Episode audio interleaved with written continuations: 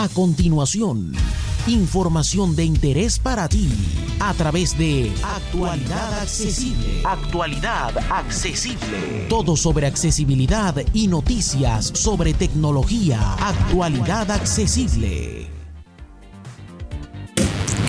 Hola, hola, hola. Soy J. Almagro, Pepe para los amigos, y esto es Actualidad Accesible News, tu revista semanal de actualidad.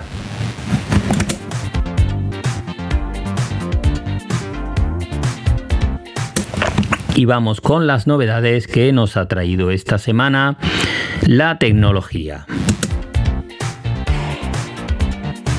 Ya sabes que puedes ampliar toda la información en nuestra página web en actualidadaccesible.com y ahí tendrás enlaces a todas las noticias que os contamos en este magazine. Como decía, vamos con las novedades de Apple que ha presentado sus nuevos ordenadores todos con el procesador Apple Silicon, en este caso denominado M1. Es un nuevo procesador de la marca, mucho más potente que los similares de Intel y es una primera generación.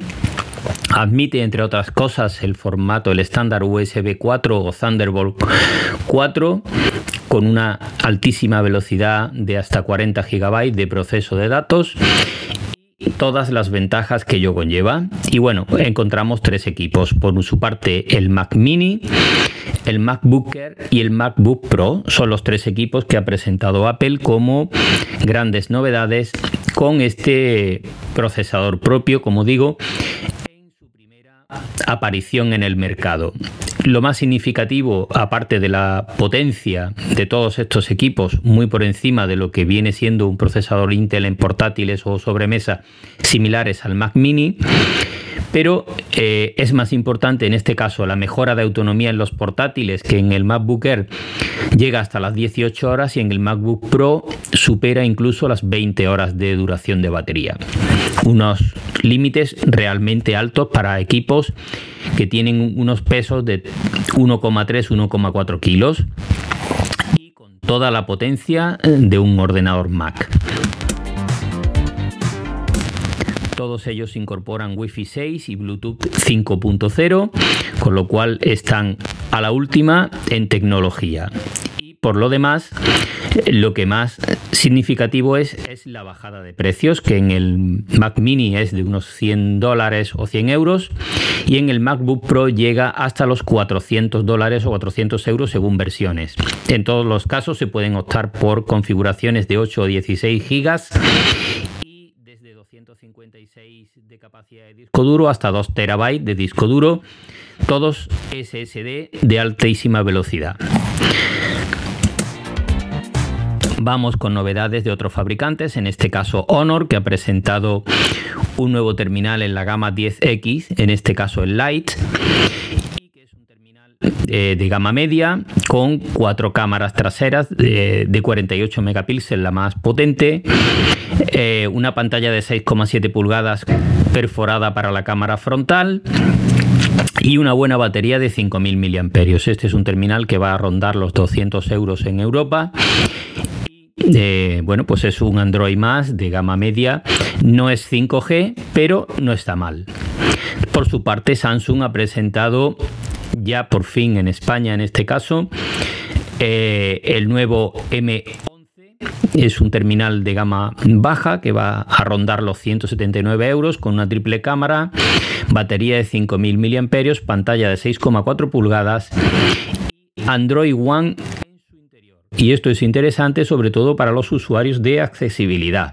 Así que un precio muy muy razonable para este terminal de la marca coreana.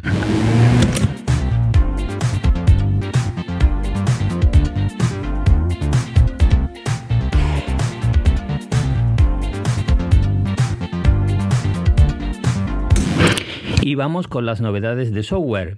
La primera es que ayer jueves eh, Apple lanzó eh, la versión definitiva del eh, sistema operativo Big Sur para sus ordenadores Mac. Y es que, eh, como ya están disponibles los nuevos equipos, lógicamente el sistema operativo había que ponerlo al día. como digo, pues ya podéis actualizar los que tengáis Mac compatibles con esta actualización.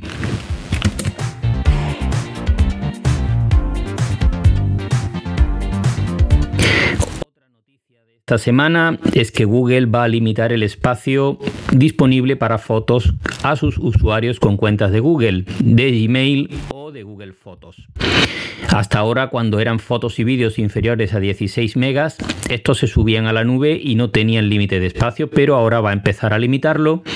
Y quien desee subir fotos de más calidad o em, superarlo un cierto número, los 15 gigas que cada usuario tiene gratuitos al tener una cuenta de Google, tendrá que comprar espacio adicional y además Google podrá borrar los contenidos si nuestras cuentas no están activas en los últimos dos años. Ojo a esto por si tenéis cuentas de correo que no usáis mucho o si tenéis archivos o fotos subidos a la nube desde hace mucho tiempo que no los tocáis porque Google los podrá borrar.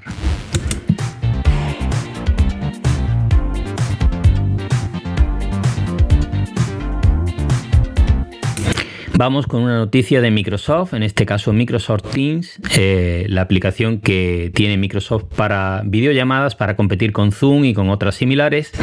Y en este caso, pues van a poner en marcha dos cuestiones, dos novedades que pueden ser interesantes para los usuarios. De una parte, eh, el modo walkie-talkie, que nos permitirá tener el micrófono apagado y activarlo con cualquier tecla del teclado del ordenador para hablar también podremos dejarlo fijo abierto si queremos, pero en este caso es muy interesante que podamos cerrar el micrófono de forma automática soltando la tecla que hayamos pulsado sencillamente. Y por otra parte, el entrecomillado de frases o eh, referencias a conversaciones para que sea más fácil de localizar cuando hagamos por escrito eh, uso del chat. Dos novedades que estaba pidiendo la comunidad.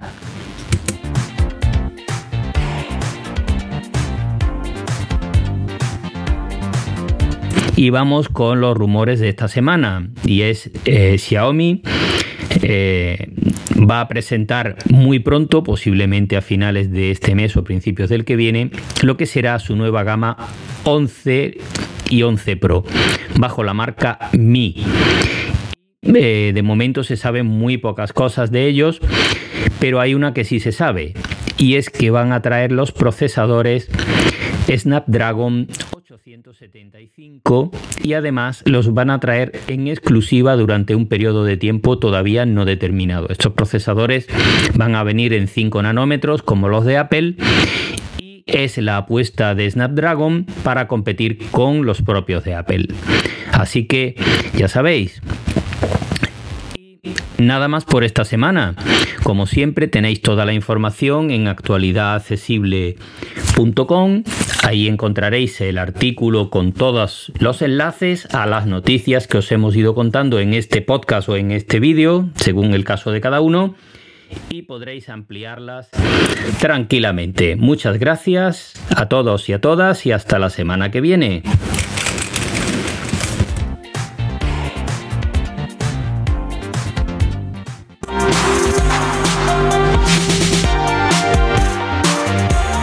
Para más información dirígete a www.actualidadaccesible.com, tu página global de accesibilidad.